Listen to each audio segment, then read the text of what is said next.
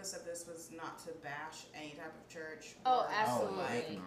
be critical, or we were just expressing our opinions and how we feel. Disclaimer. so, disclaimer: Don't be offended if Don't or, come or, for or us. be offended or and be convicted if it's something that you want to see in your church or something that you feel like is speaking to you directly. But this is just our opinion. That's we all. just we're just three people who love God and love the church Right. and are trying to actively make it better as we live. So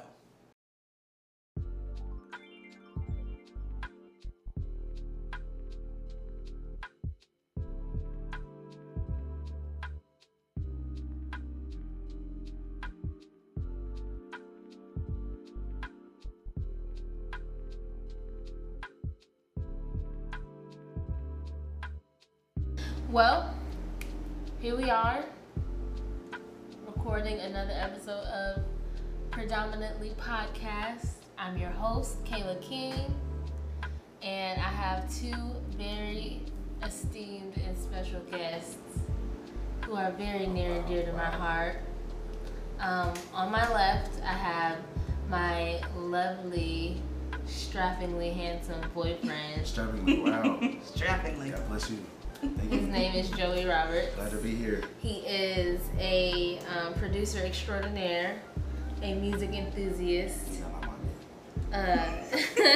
Uh, he is a talented bass player. Um, he's traveled around the world with his talents.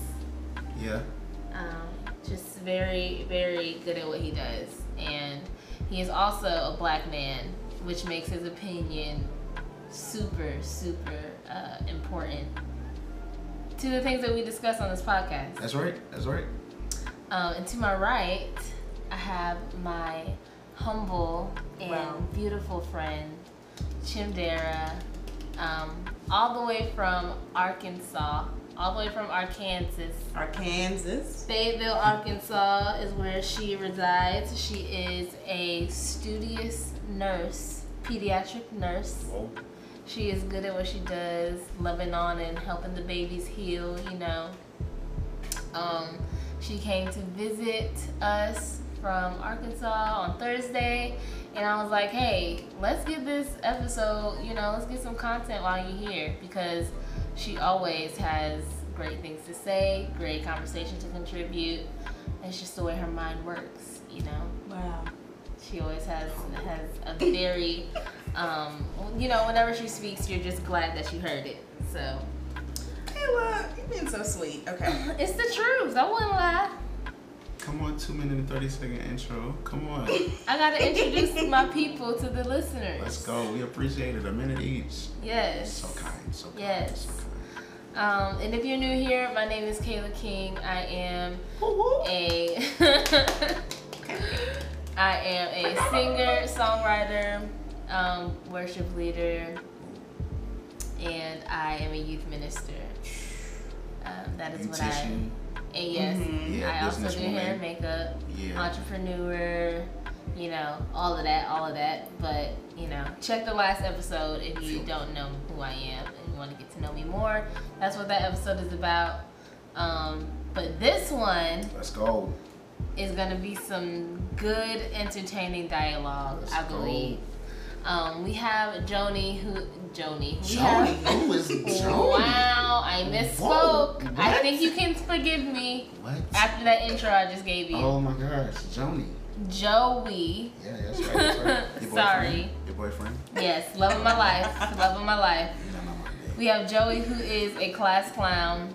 Come on. Okay. Clown. And we have Wow. Chim who is a um how do you say you know the people who like give reviews on stuff?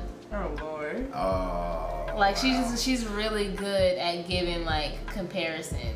Let's go. Okay. Wow. which is perfect Mm. for this topic at hand, which is drumroll please. Ooh. White church versus black church. What? What? Wow. Yes. Holy Ghost. Holy Ghost. Holy That's Ghost. Holy Ghost. That's what, we're talking about on today, on Okay. tonight. On Um, tonight. For some reason, these episodes are always recorded in the middle of the night, Yep. It is 1:15 p.m. Yes, in a.m. the right morning. now. I have church in four hours. Let's go. Let's go. Yes, all right, come on. Black church. um. So yeah, white church versus black church. So at first, let's like just talk about our our brief history with each. I think that I I think all of us were raised in black church, right? Ooh, Uh, kind of. Definitely. I'll Okay. explain, I'll okay, explain. Chim, you go first. So I grew up in an African church, which is like it has like the spirit of the black church, like the celebration, the the lamentation, and also like just like the joy and the happiness. But it's it's set up a little different. Mm-hmm. But I also grew up Presbyterian, so I had like the dancing, the celebration, but I also had like the hymns and the Yeah. The ritual, traditional, yeah. like yeah, the rituals and stuff. And then when I came to college, I joined a gospel choir, and that's when I first started hearing about like what the black church really was and what it stood for and mm-hmm. why it came about. Black American church. Yes, Black American Church. That's a And, different perspective. and then I also started going to a CCM, like traditional white non non denominational church in college as well. Okay. So I got both of those at the same time through different things. And then I graduated, and I'm still there. Mm-hmm. Um, still love the gospel sound and, and black church in general, but I'm still at a predominantly white church. Wow. Got you. That's So where I'm at. just to like give the people the information, your home church is in Dallas, right? Yes. And then when you went, you went to college in Arkansas, and that's where you were introduced to both the Black American Church and the CCM, like white, predominantly white church. Yes. Got you. Okay, Joey. Okay, well, right now I am. Well, you kind of went.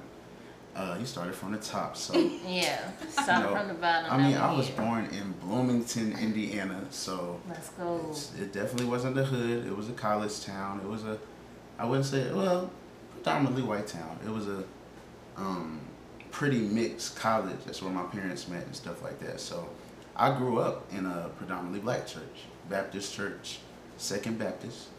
Shout out Reverend Buckley, rest in peace. Um, but I went from that to going to Seven Day Adventist churches Mm. that were predominantly white, then to like somewhat apostolic churches that were kind of mixed. It's weird. It's weird stuff all out there. Um, not weird stuff. I don't want to say you know y'all get what I'm trying to say. But, um, Variety. Yeah, definitely uh, uh, a variety in the different type of churches. Um, and then growing up in Indiana as well, mixed within school, mixed within there's a lot of different things, but especially church. You know, we couldn't get away from it because all of our friends were, you know, mixed. And we were in Indiana, so you can't get away from white people in Indiana. Hallelujah. So um, now I am. I've, I've been through a long journey of churches, but now I am at a predominantly black church in Montgomery. Love my church.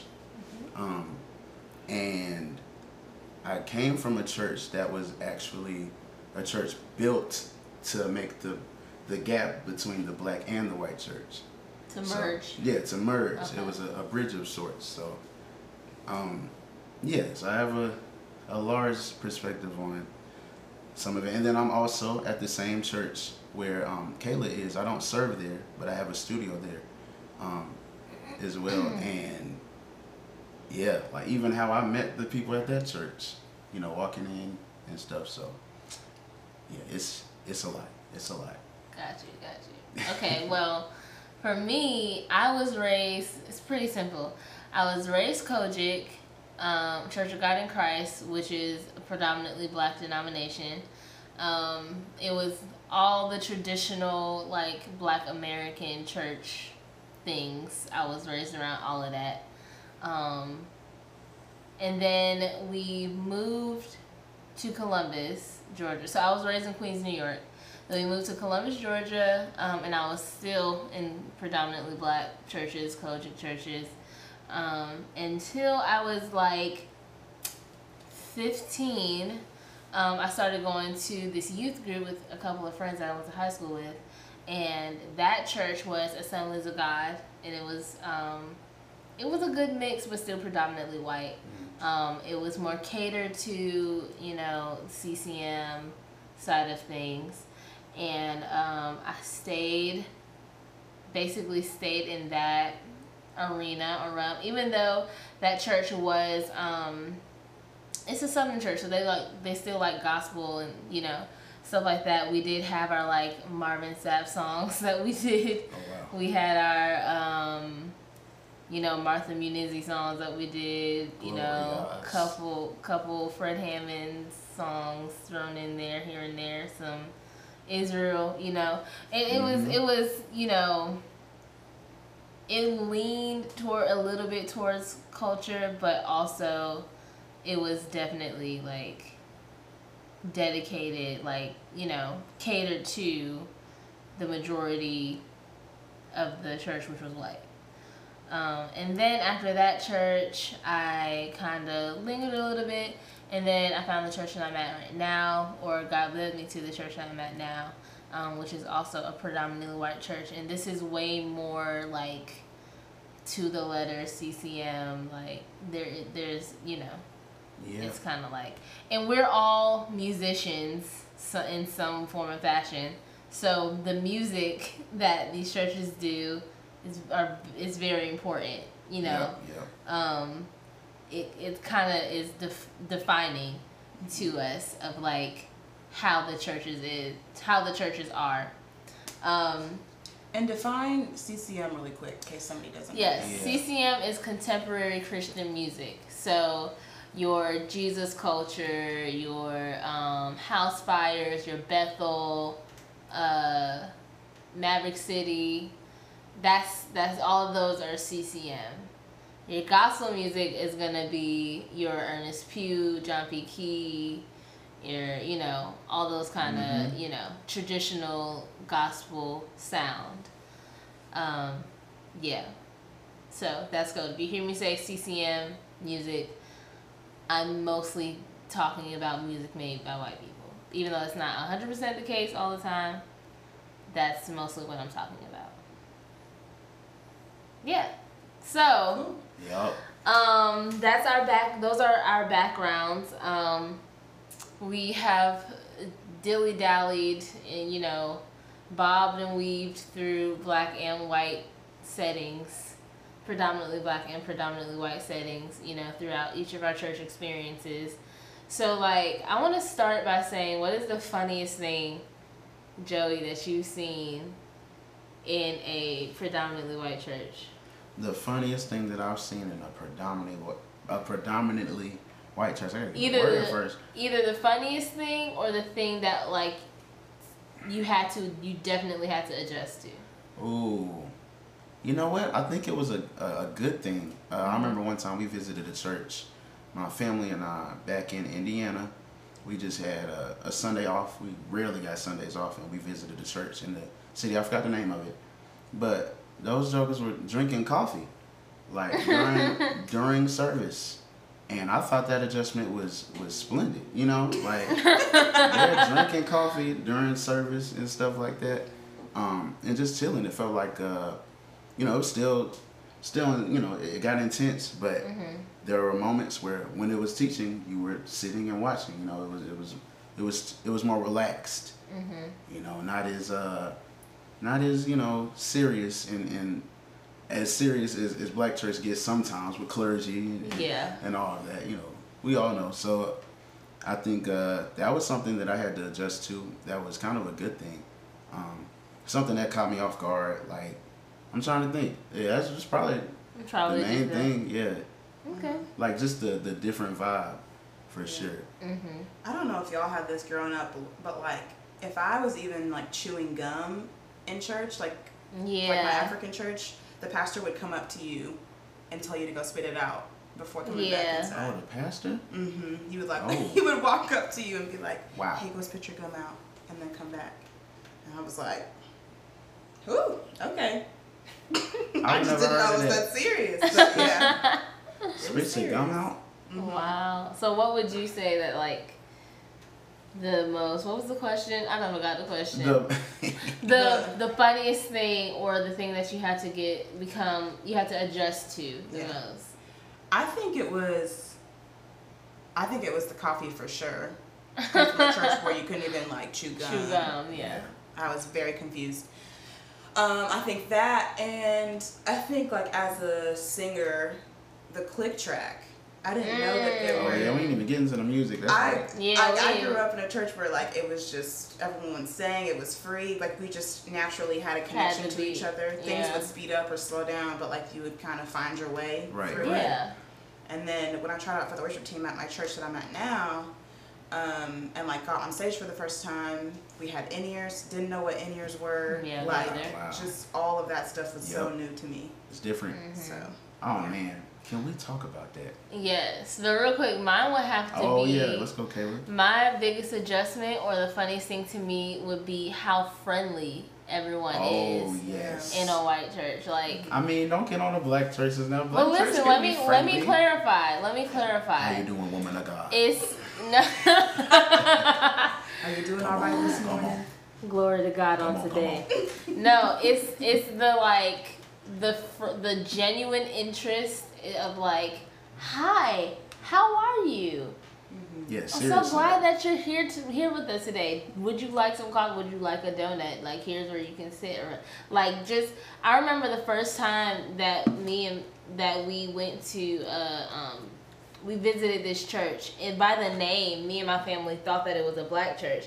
But when we went in that Sunday, it was like mostly white people in the church. Mm. And um, my dad is from St. Vincent, um, so he has an accent and a Caribbean accent, and everyone was coming up to him, and like people were coming up to us in general because we were new and we were black, and they were like, "Hi, how are you? Thank you for joining us." Like just that like that genuine interest because we Yeah. visit we have visited black churches and they'll be they'll say hi you know give you the program when you walk in and then you you be seated. Yeah, you go through the service and then you leave. And if you want to come back you can come back you know? Like some people will say hi maybe the pastor will shake your hand or something like that.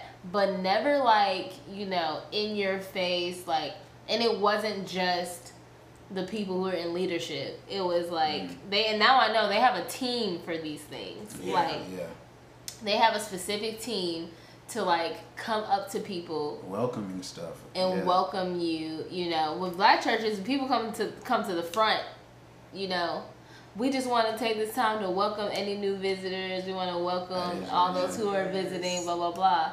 But the welcome team in you know predominantly white churches is more on a on a personal level. It's not necessarily like you know just in a corporate address. You know. Wow. Yeah. So yeah, Okay. that was the biggest thing for me to adjust. I found that hilarious. Yeah. Yeah. I didn't even notice that until you said it because that's like kind of the reason why I stayed at the church where I was at was because Mm. they were so welcoming. Yeah. But I never had like put thought to oh I grew up and my church wasn't really like that. We just Yeah. had like Dang. a moment where we, were, where where we just said like hey welcome Mhm. this is your church like make yourself at home but there was no Keep like your shoes off. there was no like active I'm coming to get to know you how are you what's your name Oh, like wow. where do you work and so that's interesting It's Yeah. Like a little boundary. yeah I don't know. Maybe there there's probably some black churches that uh, that get that deep, but Oh, I I believe that there that I haven't experienced a ton of that. Mm. You know, Mhm. even from working with certain pastors, like sometimes it's you know, like it's a working situation where you're there for the ministry job, and you may not have those deeper conversations all the time. Yeah. you know, or even in the process of getting to a church and then talking about all those things. It's more so about business sometimes. So Right. Right. yeah, I can see that. You were about to say something though. Oh, the music. Oh yeah, in regards to the music, um, well I'm gonna just I'll answer the question from the music side. Um, I think the main difference I saw was, uh, to me, I mean I I grew up listening to a a vast uh, man. It was a lot of different music. So from from uh, classical and Chopin to Fred Hammond to Quincy Jones and Chaka Khan. So from that to like Journey with my Mhm. mom, and then Hall and Oates, and then um, just even certain rock stuff as well. Even how I got into playing bass was through Aerosmith. That's how I started playing bass. Period. So I saw like how they did the thing with Run DMC, and like Aerosmith did something with Run DMC. You know, so I came from that. So the difference between gospel music and CCM to me felt like CCM just took away a lot of the color that gospel Mhm. had. Right. You know, so if you're building your your foundation on like all of this, all these songs being packed with these vast chords and chord changes and all that, and you're a musician as well, like me, Mhm. you may kind of hang some spirituality towards that as well. Like, hey, Yeah. this is this is what gets me there. You know, this sound, this sound helps, um, and then it can feel like it's less when it's because it is less. You know, it's less is it's Yeah. played. It's it's more simple, um, but I feel like it's more direct sometimes as well. Um, as far as the lyrics, you know, in Black Church we repeat a lot of songs. Re- I mean, excuse me, we repeat a lot of lyrics. Yeah. A lot of you know we know how to vamp stuff. We know and that that gets good. We we sing a song, uh, Jesus, Jesus, Jesus, Jesus, Jesus, Jesus. Jesus, Jesus, Jesus, Jesus, Jesus. That's the whole song. That's the whole song. You change the word. Thank you, thank you, thank you. That can be praise and thank worship. you, thank you, thank you. Come on, call to worship. So, yeah, I think the the biggest difference was like seeing how the color kind of changed. Like Yeah. there was, there was. It felt like there was less in it. You know, still powerful stuff, but getting more equipped to CCM music. Yeah. It's like, oh, okay, I can't really play it the same way. I can't, you know, Yeah. all of that. For me, I, I can definitely agree. But like you said, like with the words, it was a difference for me because I would most gospel songs have Bible in it, especially like when we were growing up. yeah, Now gospel songs are going more towards like the poetic type of yeah, lyric yeah. pattern. It's but in the be- like back then, most gospel songs just had like strictly Bible verses, like the word of God Mhm. literally in it. It was either that or it was like one thing that I desire from the Lord. Like that's a psalm. You know what I mean? Right. Um, it was either that or something that was repetitive. I get joy when I think about what He's done for me. I get Yep. joy when I think about what He's done. I get joy when I think about Come on, like I get joy. and then the first the first CCM song that I was introduced to was um, "Open the Eyes of My Heart," Yep. And to me the words were just like I was like, wow. And I even listened to the song now, and I was like, why was this so profound to me? But I had I had a personal connection with God. I didn't necessarily like understand the Bible completely as a child, but I know that I had some kind of connection. And when I heard "Open the Eyes of My Heart," you know, I was like, huh, like something just like clicked for me. And then when I started going to um, that church when I was a teenager that did like more CCM type music, even though the music itself was like less hit to me, like it was less, I couldn't groove to it as much. Yeah. I just like I understood the words like Yeah. even Yeah. more. The words like just really did it for me. It's like mm. it took what I was feeling and like put it Yeah. put it to language. You know what I mm-hmm. mean? Because I felt like in in you know the churches that I was in that did gospel music, I would have those same feelings, but like I just couldn't um, communicate it well. Yeah. Mm. You know what I mean? So when I got to those churches that were doing the CCM music, I was like, man, these words are so poetic and so pretty and just so like uplifting and it's using regular language that I understand and it's like not code. You know what I mean? It's- I don't like it was just it was just plain to to hear, plain to understand, plain to see, plain to like communicate to God and um, I really I appreciated that. And then like through the years, I realized that like I like that so much because I'm such a writer, and like because I'm so poetic, and because like Yeah. like Joey, even in Joey and I's relationship, like I when I was working on communication, I would write it out before I would tell him. You know, because it helped me process, it helped me like think and gather my thoughts and stuff like that. So words just mean a lot to me in general. Mhm. Um, so yeah, the, that was the difference of the music for me. Now gospel music, like because I feel like because you're a musician, what's in there, what's in the fold musically, you like you said you attach like a spiritual um Yeah. vehicle it's like a spiritual vehicle for you Because like that stuff is powerful. it is I feel like that stuff is really powerful, man. Especially the older artists like Thomas Whitfield and I mean even down to like Donnie McClurkin yeah to to Kirk Franklin stuff.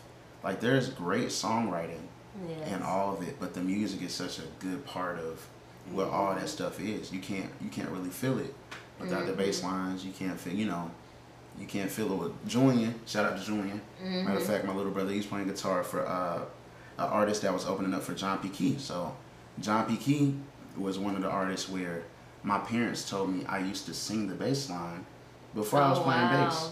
Clap your hands. I used to sing the bass line. Shout out to Maurice Fitzgerald, Chicago, stand up. Um, but I used to sing the bass line, like come out the bass line, before I even started playing bass. Mm. So it was already a part of me. I didn't even realize. Um, so when I started playing bass, you know, it came easier because I had been already singing the songs, but singing those those lines, like even from the bass, I didn't even know what a bass was at the time. So I don't know. The the music does make a a huge difference. You know, I think that's what separates some people from really opening up themselves to the different sound. yeah Um, is the difference. You know what I mean? Grow up Yeah. churchy like. It's, it's I hard one to get hundred out. percent understand that, and sometimes I do wish that like that's why I think like groups like Maverick City is so powerful because Yeah, it pairs Yeah. the lyricism with Yep. the music, you mm-hmm. know, with the like Doing the it right. complexity, Yes. you know, that Exactly. gospel music brings, And the it's power. it's and the power. It's such a beautiful thing. Mm-hmm. Like I do with like now that the more that I grow as a musician, the more I'm like, you know, yeah, I need a little more here. You know what I mean? Uh-huh. with yeah, yeah. with a lot of songs, with a lot of you know, um, but yeah, that is a great point that you bring up.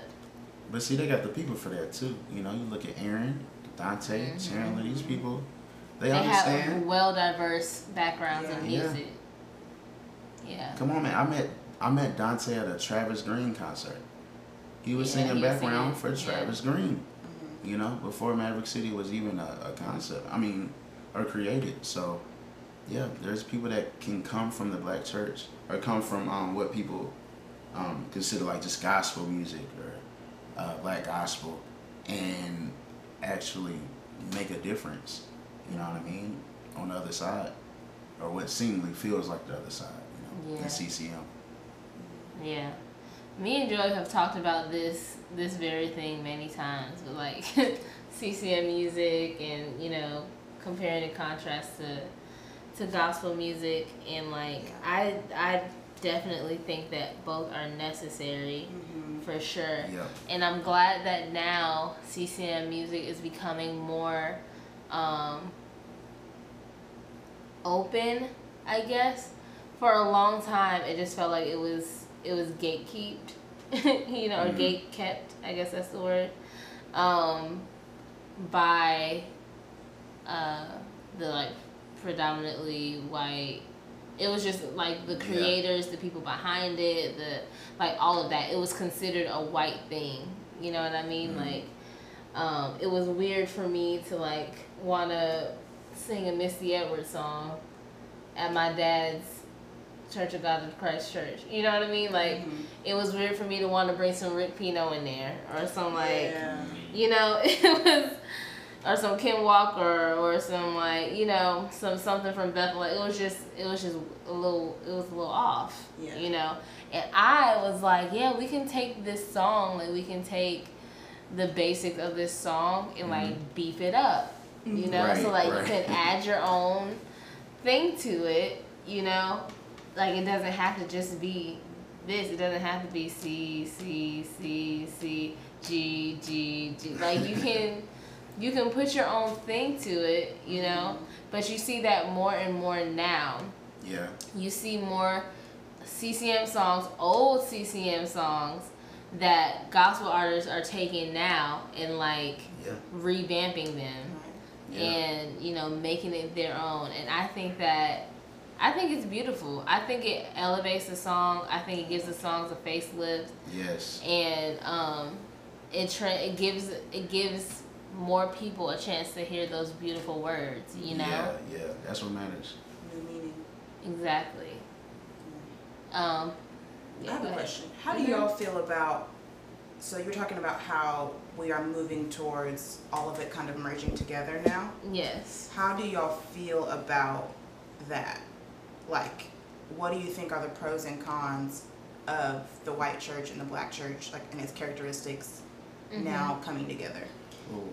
I think well for one, my my I think my biggest concern is I don't want the our traditional black sound to get lost. Yeah, Yeah. I don't want it to because it's really popular right now to simplify things or to take simple thing take take the simple songs and you know put it with you know gospel type melodies and stuff like that. Um, but I don't want us to lose the root yeah, of gospel music. Now I do find that like um that that is preserved through like the structure hmm of the of gospel songs. Like we still have um a verse by a soloist, a chorus, a verse by a choir, a chorus by a choir, chorus, chorus, chorus. Then you get to the bridge by a soloist, the bridge where the choir repeats it, and then the call and response. You know what I mean? Mhm. So like where the choir is singing, and then it's like the ad libs, the you know, yeah. like so it's still preserved. Like the t- tradition of gospel music is still preserved through that structure of like even how like with if you take wait on the lord you know how like dante and chandler are like directing us and like yeah. ad libbing and you know the choir is like the steadiness in the background but they're like ministering on top of it. Yeah, yeah. that is just that's gospel music you know? That is gospel that is nothing other than gospel music. So like i do think that it's being preserved through that um, but i don't want us to forget and i don't want people to like not give credit to where it came from. Yeah. you know what i mean? So i have no problem with it. I think it's a good thing. Um, yeah i think it's a good thing. But i also know that it's very just like on brand right now. Right. I would agree with that. I, I wouldn't want the black church to lose its sound through the gospel music that we've been providing. You know, I wouldn't want it to be, you know, tarnished in that way just because there's a new sound arising. I think we can we can keep our our authentic selves. We can keep what we do already. Um, so with the merging, I think that still stays strong. You you learn how to merge and, and keep a balance Mm-hmm. without uh without just overshadowing you know one over the other to to kind of oh we just gonna grab a little because I hear that a lot. I have people now that hit me up like yo I need a gospel bass line. you know like you're the black guy I know that plays bass. Come on, need a gospel bass line. Yeah. And it's like, okay, what warrants me to give you a gospel bass line because I'm black? It's like, oh, because, mm-hmm. you know, I'm in church. I'm in black church. So, okay. You know, but there are black churches that are predominantly like doing contemporary worship. You know, yeah doing there that. are there really are You know what I'm saying? So, but I think that is something that we provide as black people. We provide that color within yes that. Um, people know that from black church. We know Mm-hmm. that's you look at the people that are on the biggest stages now. Most of them come from black churches. I mean, you got the BET Awards. You got the band. Look at look at the band, and look at where they come from and stuff like that. These people still believe in God. Still are God fearing people um, that Yeah. come from the black church. That come from gospel music. yes Um, so yeah, as we as we merge, as there's more CCM and and uh, the gospel sound is kind of like you know coming into the CCM world too. It's, it's merging together. There's been artists doing it for many years. Shout out to like Tye Tribbett. There's Yes. stuff like versatile artists like that. israel Yeah, Israel. You know, keeping. Right. yeah. I see nothing wrong with that. I think it, it looks just like the church. You know, if we keep the same balance, we keep accountability on both sides, yeah and we keep it authentic, it works, you know? And I think it should continue. But yeah, Yeah. it, should, it just, one shouldn't overshadow the other. That's, that's yes the yeah that's the biggest thing for me too I think my I think my only fear is the cheapening of the black church.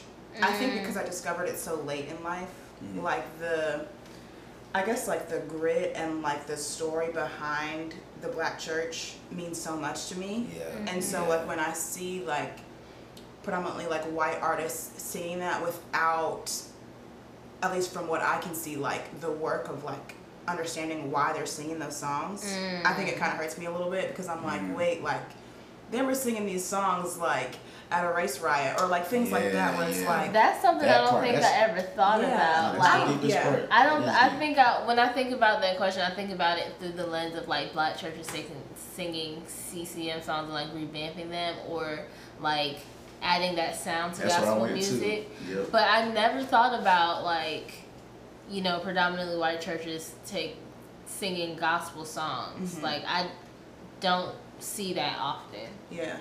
No, that happens. So that's crazy. That definitely happens. because of the space where I'm at, like I feel like I often get asked, like, how can we bring this sound? Like, how can we do this? How Ah, can we do yeah. this? And I'm like, I feel like you, like, we gotta understand the weight before we just take on the, the color and the culture and like the joy of it. Like, we gotta, we gotta be the depths too. you know? Right, So I don't know. That's my fear. Is Ooh. like as we progress, I feel like mm-hmm. there. I. Because this isn't just music for Yeah, us. it's not just music, and the reason why it's so beautiful is because it's not just music. Yeah, Yeah, it yeah, came it from is. a place. So I don't know. That's, a part of the authentic stuff that I was talking about, though, because that's, I mean, that moves into somewhat political stuff too. But like, I, I think we do keep our integrity as black people within that sound because we did create it. Yes. You know what I mean? So we do keep that. We we do need to keep we that. can't help but keep it. Yeah, yeah. And it's also like you said, like you can't just take the sound without holding the weight as well, which like brings me to like it brings me to thinking about the difference between leadership in black churches versus white churches. Whoa. Like I know Whoa. there there's a distinct difference between uh, leadership, titles, um, ego, um, all of that within the two that I myself have have noticed.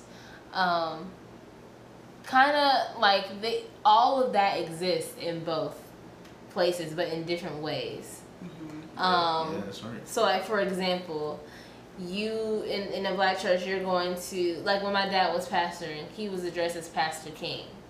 Yeah. You know, his name is Carlos King. You address him as Pastor King.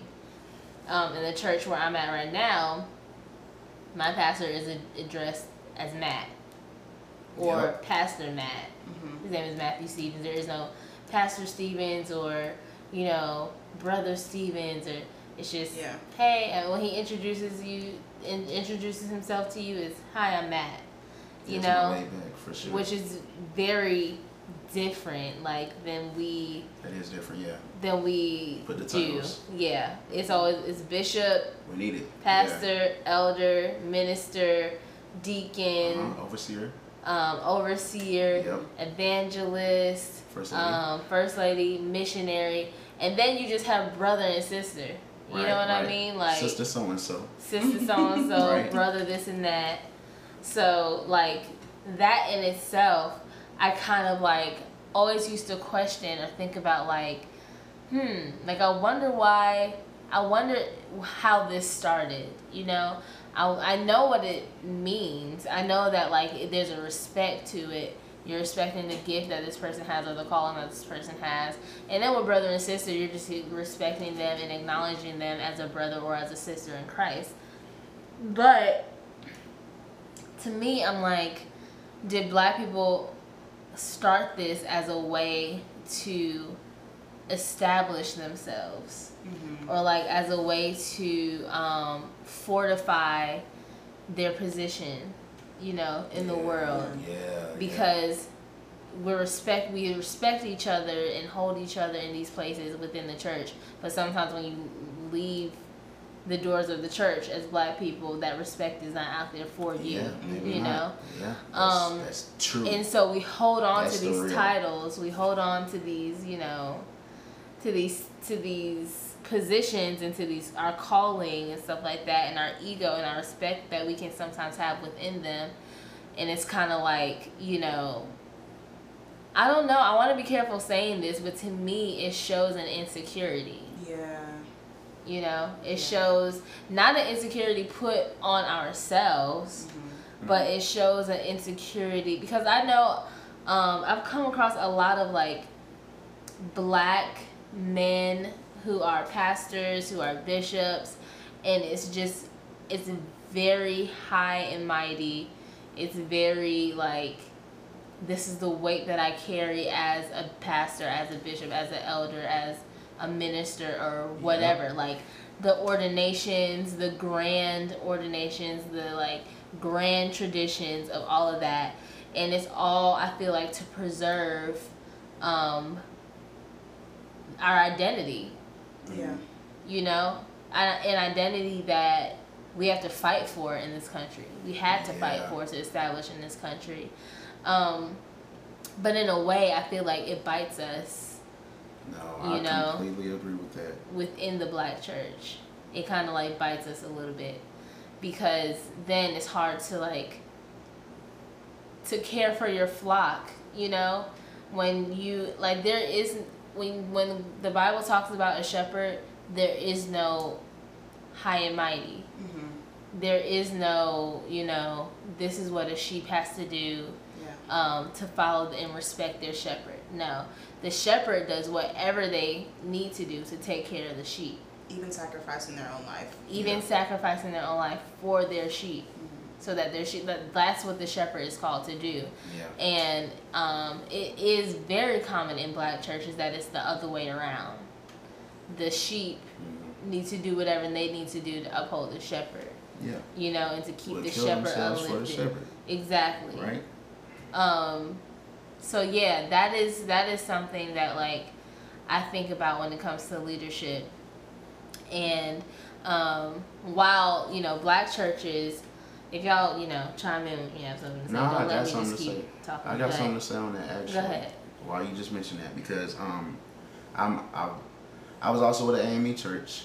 Mm-hmm. You know, this is recently. My father's still the AME church, um, and with the AME conventions and the clergy behind uh, just a lot of the traditions of AME, and I have to be really respectful of it because it's beautiful. Yes. It is beautiful. The just going to an annual conference and seeing just everybody walk in, and what what pride we do we do carry um, because of our God and what He's blessed us with. Um, but with the names and the, you know, I think there there is a lot of power. There's a lot of power tripping that goes on Mm-hmm. with the leaders. Um, and then I think you would only know it if you've been in the church, if you've been working it, if you've been around the people, if you've experienced it. I've been in situations where I'll go and, you know, it's it's down to the, the denomination, you know, how they act. The vibe is completely different from one Yeah. the culture, everything is just different from one church to the next. Still black people, but you go to one church and if you not if you don't say praise the Lord when you walk in, they look at you crazy. um, like literally. Like I've, I've I've been in that situation where I've walked in to go to sound check. We just we getting ready to start the conference, and somebody's like, "Hey, uh, praise the Lord, how you doing?" I'm like, "Hey, how you doing?" Back, but I skipped the praise the Lord, and I had a woman look at me like, "Yo, really?" you know, that's a that's a genuine thing, um, and it comes with respect. And I think uh, there there can be some issues with the egos behind the different titles.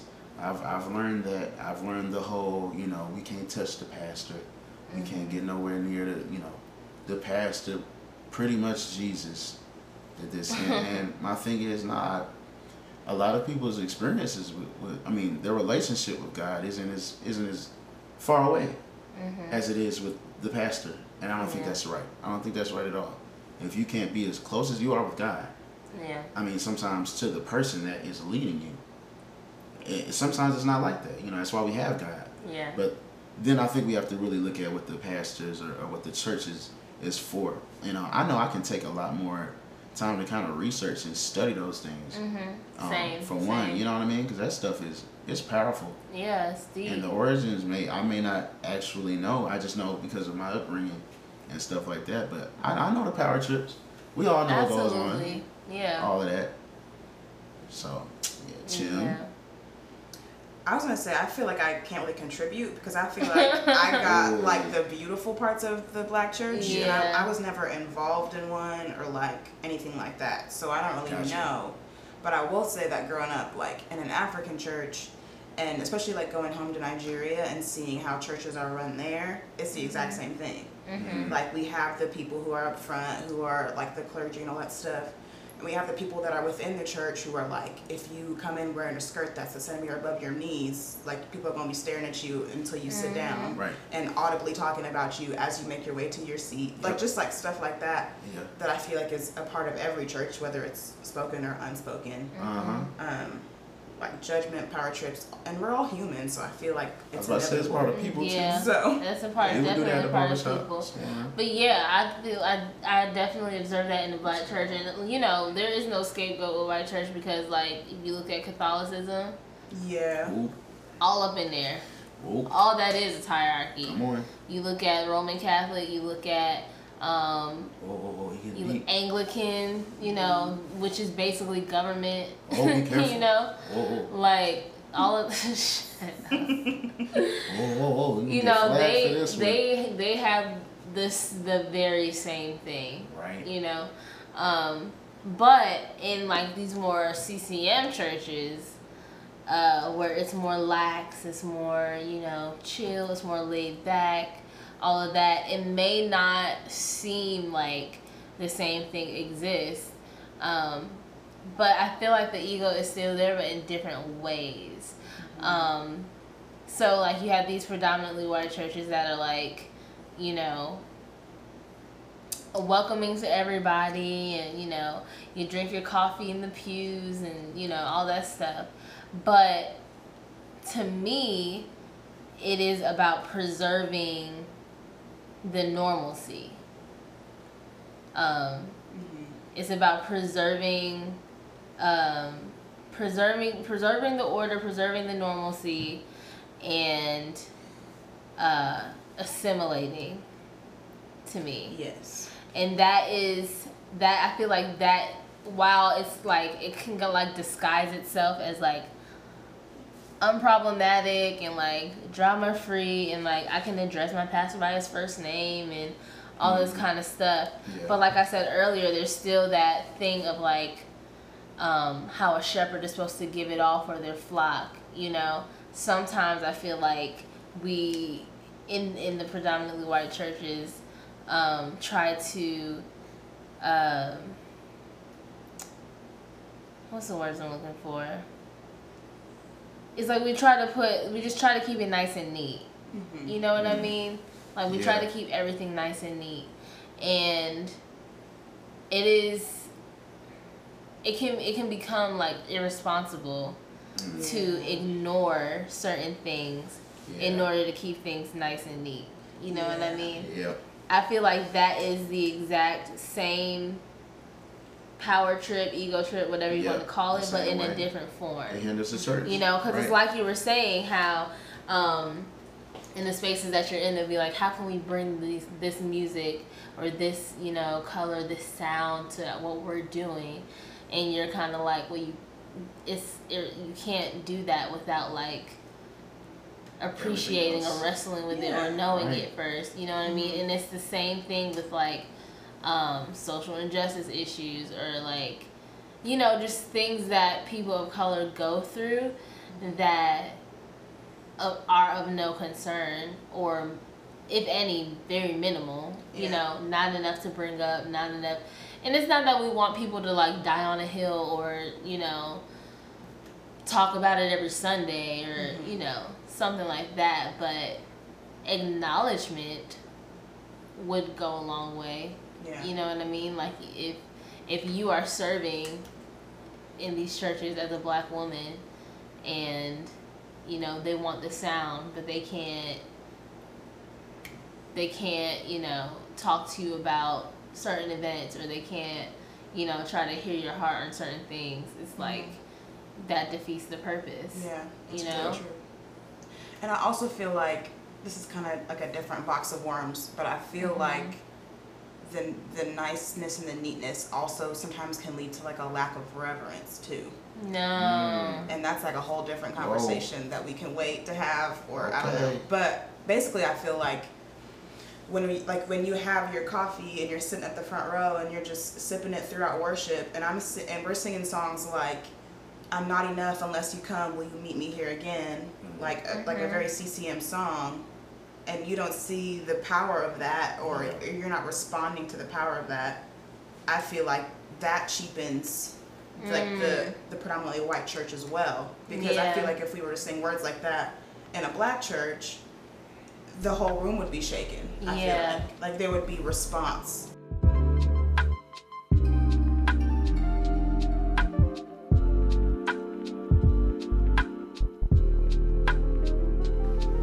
Okay, so I got a question for y'all.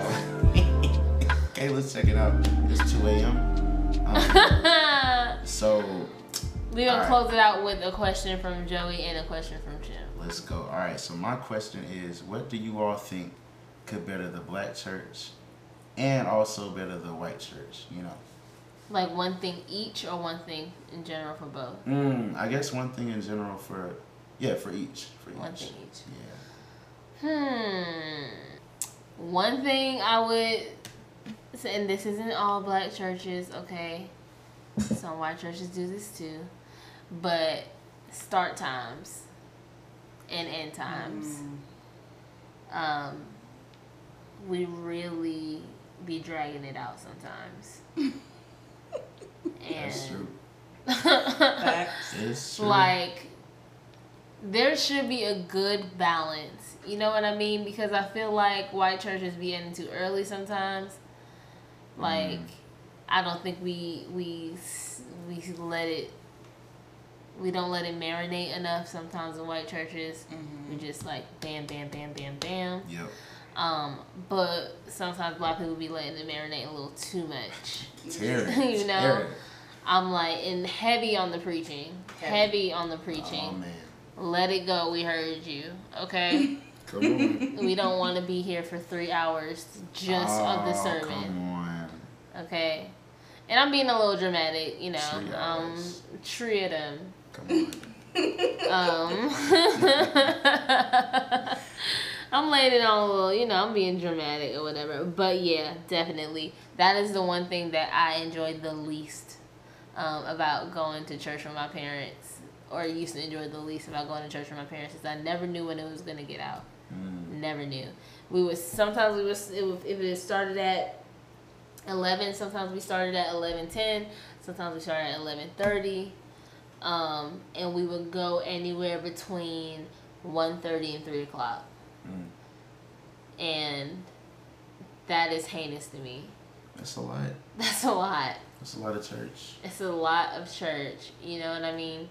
Um, so yeah, that's one my one thing for the black church. For the white church, um, I'm gonna have to say the reverence thing. You know, Mhm. I think that casual is good, but too casual is not. You Yeah. know Yeah. it's cool to like for everyone to be on the same level. It's cool to like, you know, I love what being able to wear whatever the freak I want to wear to church. Mhm. I can pull up there in some ripped jeans and a t-shirt one day, or I could pull up in a skirt in a you know, a nicer outfit, some heels. You know, I could do whatever the heck I want to do, as far as my attire, and I absolutely adore that. Um, but sometimes it just be a little too.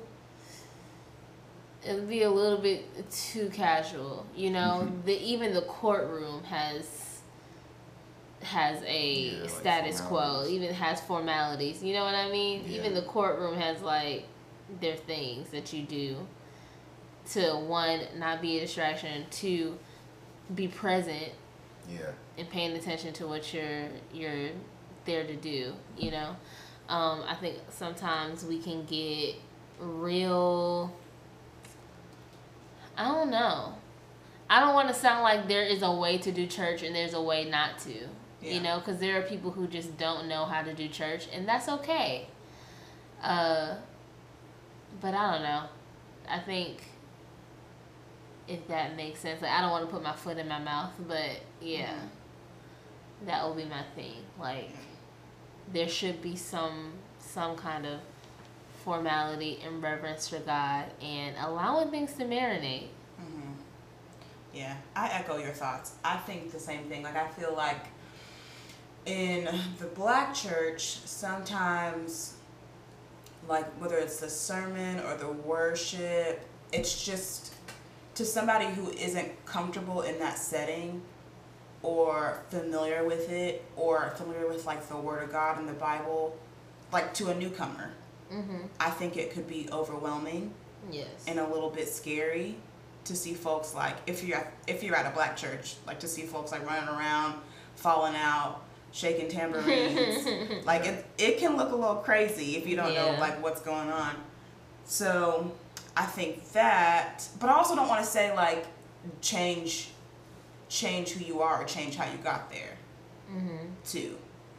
But for the white church, I feel like everybody's like super stoic.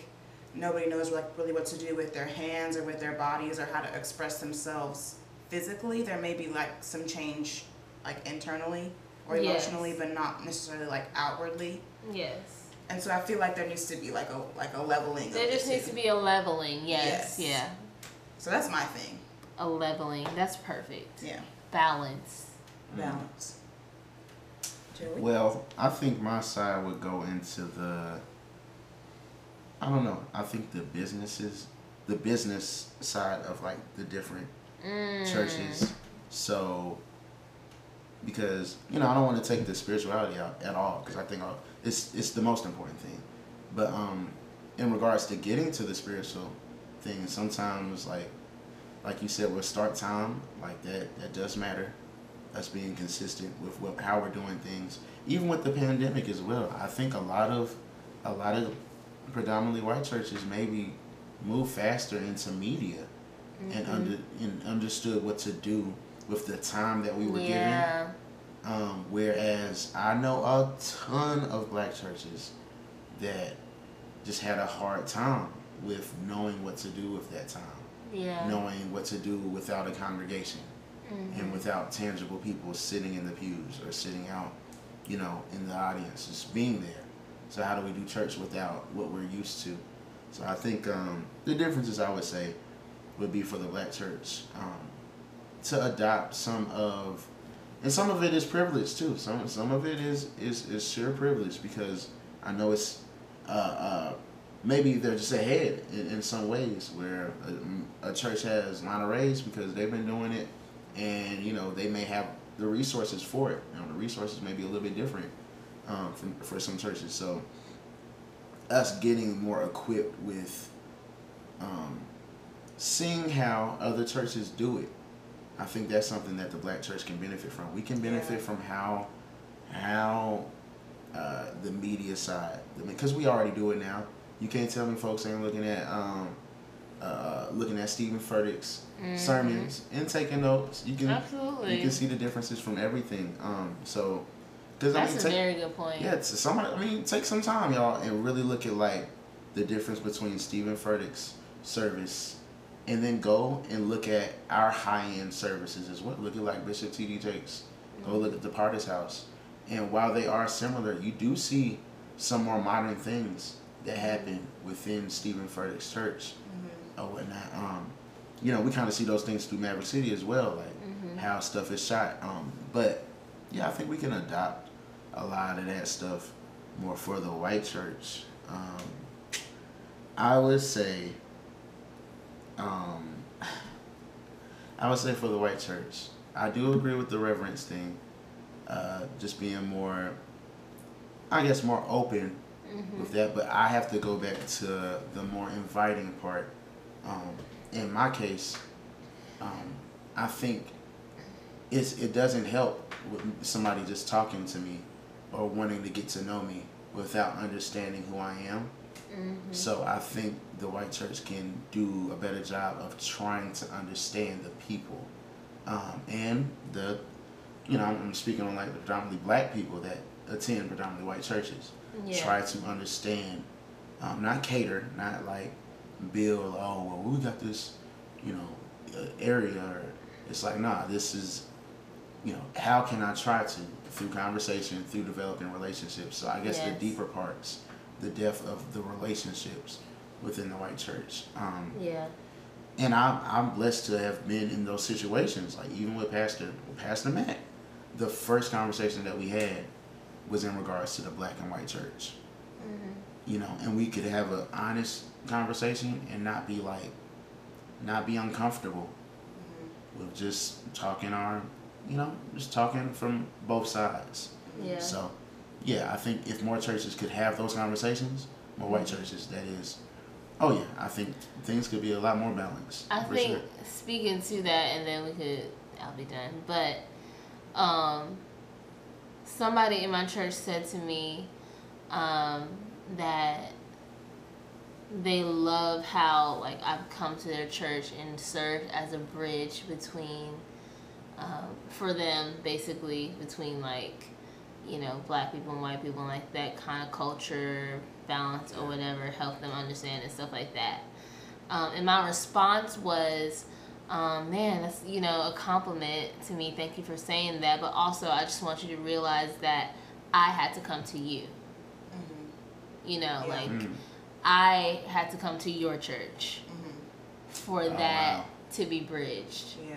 Yeah. if I didn't wow. step through these doors, it wouldn't have happened. You Mhm. wouldn't have saw things a different way or absolutely understood a little bit more about That is true. black culture or black people or the thoughts of black people. Like, one, I don't represent all of them because Yep. there's, you know, black people are diverse. We're not monoliths. Like, we don't That- all think yeah. the same or have the same ideologies, and that's okay.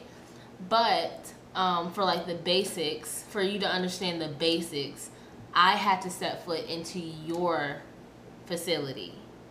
Yep. You know, I had to be comfortable with your style of worship. I had to fit. I had to like, you know, I had to to be here In order for that to happen. And so there is this like this this necessity of like you have to step out of just your world Yeah. and get to know other people. It's there are a ton of predominantly white churches that want to diversify, Yeah. that want to invite more people of color into their churches, that want to, you know, open their space up and they want to see people of different colors because they wanted to look like heaven and all this other stuff and revival and blah blah blah blah. But um, what you're asking people of color to do is to come and vibe with what you have to offer.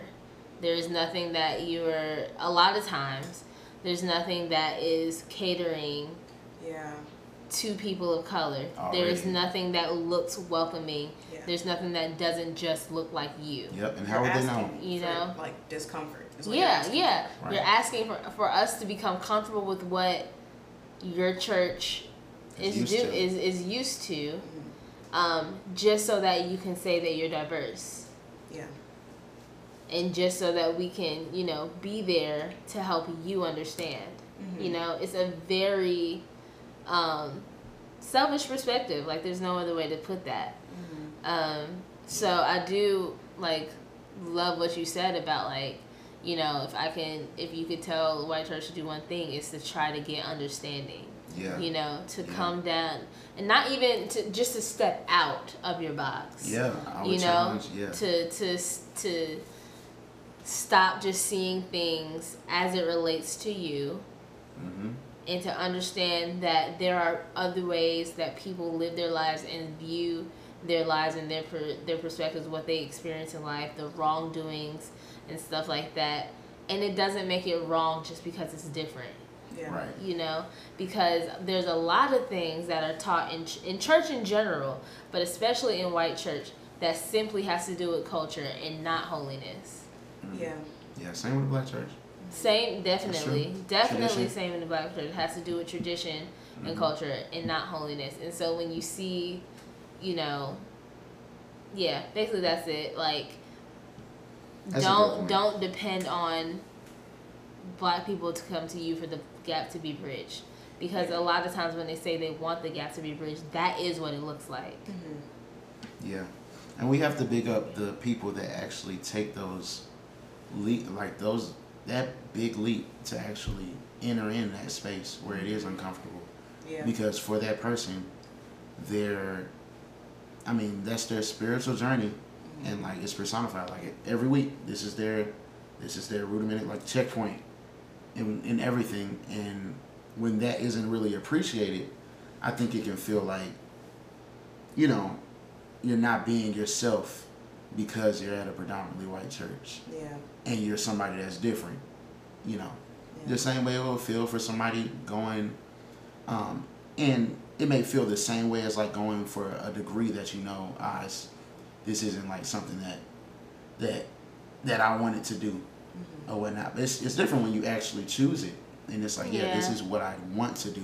Yes. You know, this is what I want to do. I want to enter this space, exactly. and I want to be the difference Mhm. in that. You know, and this it's Yeah. normal. This is my the church. I'm not just doing it to be a hero either. Like this is the type of church that I want to that I attend. enjoy. You know, Yeah. there's nothing wrong with that. Yeah. Yeah. So, yeah, you can't expect. You, have to um, if, if diversifying is what you want to do because i also don't want to make it seem like you just have to diversify black churches are are traditionally black for a reason Yep. and there's nothing wrong with that there's absolutely nothing wrong with that you know what i mean It's so for if you're trying to merge. it is you know it's for if you're if you're trying to merge but you don't even acknowledge black history month you don't acknowledge juneteenth you don't like acknowledge you know things Mhm. that matter Mm-hmm. Right. and things that say hey we, we care and we see you exactly. like Yeah. we can't expect that diversity to happen so Yeah. yeah True. her But True. to kind of end it on a fun, happy note, I want to know what y'all's like CCM song and gospel song, like the first ones that like spoke to your heart and like spoke to your salvation. Hmm. Like first of all, see my my family used to make fun of CCM when I was little. Like open the eyes of my heart, Lord. Like they used to make fun of it. Um, but I remember there was this one time I would we moved down here to Georgia and my dad used to work third shift, so he was gone and I and I was sleeping in my parents' bed with my mom and there, there was a CD player and there was a CD of a um that this old church had made. They cut a CD like a mixtape of different CCM songs, and it was like an Indian church or whatever. But we would share the building with them, and my dad would like pastor in the afternoon in that building. Um, and so I found like the the CD was in. I was like, huh, I'm gonna listen to this. So I put the CD in the CD player, and I started listening to it, and that's when I heard um, "Open the Eyes of My Heart" and like really listened to it like Yeah. for the for the first time. And like I just started crying like just laying there in the bed and crying.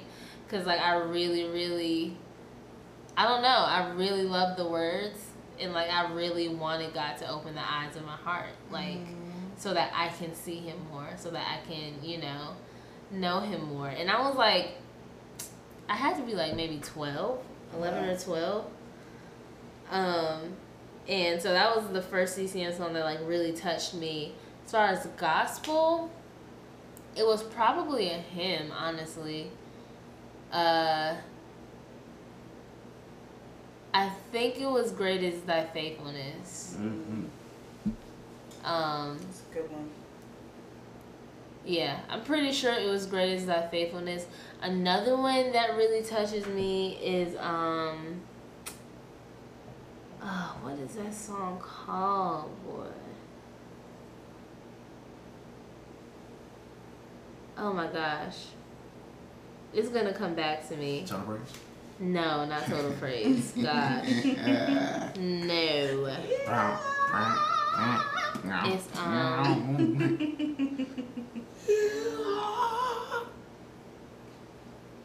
I don't know. It'll come back to me. But Joey, Okay, so man, this is this is kind of embarrassing. The first CCM song that spoke to me, ah man, because it took a very long time for CCM music to speak to me. Because as I stated earlier, I, growing up, it just was it felt more bland. You know, it felt. I also, um, you know, we would go to we would go to some not necessarily boring churches that were predominantly white, but you know, it just wouldn't feel the same as, as how exciting Second Baptist was sitting on the second, you know, on the, on the balcony, looking down, Mm-hmm. church shaking and stuff like that. it wasn't, you know, always the same. So the experience kind of helped with gospel music as well. So I think um, one of the first gospel songs for me was uh, it was a song that my mom sang, uh, "Order My Steps."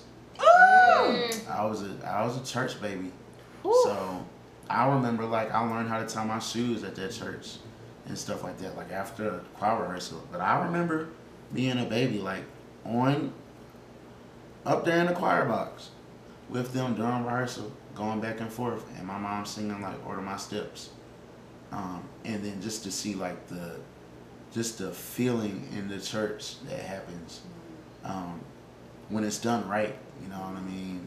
It's just like yeah, it's unmatched. It's really unmatched. Um, so that was the first song where I really realized like, yo, this is this is the power of God. This is what y'all be talking about. Yeah. And, okay, order my steps. Yeah, this is the power of Oh, God. this is- wow, this is oh, this is the power of God. this is why y'all okay y'all going wow and i could feel it myself like man my dad's playing organ mom's singing this man this is this is not only is it like black excellence as well like this is a great church in the city great well-known church in the city. It's like wow you know we get this from gospel music. Like this is Yeah. gospel um, that's making it feel like this like straight out of a movie or something. So um that uh, so the, the embarrassing part is, you know, I think the song that really like took me off guard, um, it was, it was, dang it, what a beautiful name it is. It, that that gum song. I know.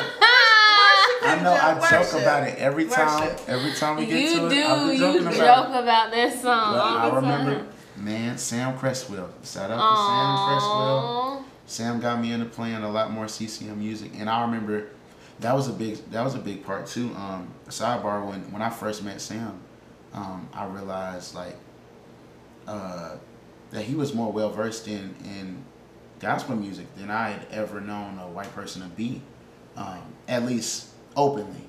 You Yeah. know, because there's probably people I knew that, that knew it, but uh, I just didn't. I didn't even realize it. You know, I mean, there's even white gospel artists. You know what I'm saying? But meeting him and him picking me up and driving from the Swope to the church that we were playing for, a contemporary church, he already had gospel music playing in the car. You know, and I thought, I thought, like, yo, this, did you set this up or? Stage. No. It's like he had no idea I was riding with him. you know what I mean? Had no idea. Offered to, offered to, to take me over there last minute, and I got in the car and it was already playing. He was playing Marvin Sapp. Mm. And it's like, wow, like this is. He's like, yeah, man, I love gospel music. You know what I mean? That's and I never experienced that, so it made me feel comfortable to like, okay, open myself up to what he was doing within that. But I remember, you know, it was months, maybe years after that that time where I actually experienced that, like a youth conference. I was like, wow, this is this is why it's so powerful when it's done right. You know, it, it took a lot of times too to get it to where it was like, because I'm I'm kind of specific on how it feels mm-hmm. that when it finally got there, man, I think that song really that took me for a for a trip for sure. I think for me, the first and my and my CCM and gospel kind of came at the same time Yeah. because Mm. of my college, whatever. So I think for me, CCM was probably a tie between "It Is Well" by Kristene DiMarco and Bethel. You know that song? Mhm. It is well. Yeah, that one. My friend Kristen sang it my very first week at church in college, and I, I, I was for sure like rededicated to God. Oh that wow. day in my heart. Yeah. So that one, and then "You Make Me Brave" by Amanda Cook. Yeah. oh, that's a I've good played that one. before. You make me brave, you make me brave. You call me out upon the storm into the waves, or whatever, Mhm. however, however it goes. That Yeah. song messed me up Yes. from top to bottom because that was like what I needed as a freshman in college. Like, how do I navigate this space as a Christian black woman at a predominantly white university? Like, how do I do this? Yeah. And also like lead worship and be who I am and like, you know, all of that stuff. So that spoke to my heart. Amanda Cook, if you're listening to this podcast, I Hey, love girl. you. Um, my first gospel song. Do y'all know Even Me? Even me, by who? Um, oh my gosh, I, th- I think like the Howard Gospel Choir sings it, but it's just like it's like even me, Lord. It's basically it just says even me, like would you come and save even me? Like would you Mhm. come and help even me? I'll I'll play it for y'all. Yeah. But child, we sang that with our gospel choir at the U of A. I will never be the same Wow. since that since that time. Like the whole place was just erupting. Wow. Like white, black, Hispanic, everybody was going crazy. Yeah. Yeah. Changed me. Changed. Jeez. Changed me. Yeah. So yeah, even me. Wow. Come on. I Yeah. love that. I can find it. All right, Caleb, Love close this out, that. girl. Father, we thank you. No, I'm kidding. Um, yeah, that's this episode, y'all. This is episode two of Predominantly. I know it took forever and a day. Um, I'm not sorry. Okay, stuff happens. But um, thank y'all for listening and for tuning in. This is I'm gonna cut it down significantly, but it'll probably be at least an hour um, of listening. So if you made it to this point, thank you for listening. Um, you can follow Joey on Instagram at Joey underscore David. I think it's underscore Joey David. Oh, at underscore Joey David. Sounds Yeah. the way it's spelled. And then you can follow Chimdera on Instagram at Chimdera. Spelled the way it sounds, literally C H I M D E R A. Yes. Um, and you can follow me at Kayla and with an E underscore. No, Kayla and with an E dot Get King. it right. Get it right. Um, so yeah, follow us, follow this podcast on Spotify, Apple Podcasts, and everywhere else that you can find a podcast. Um, it's on Prime, it's on it's on all the things. Um, yeah, thank you for listening. We'll see you in the next one. Bye. Peace. Bye.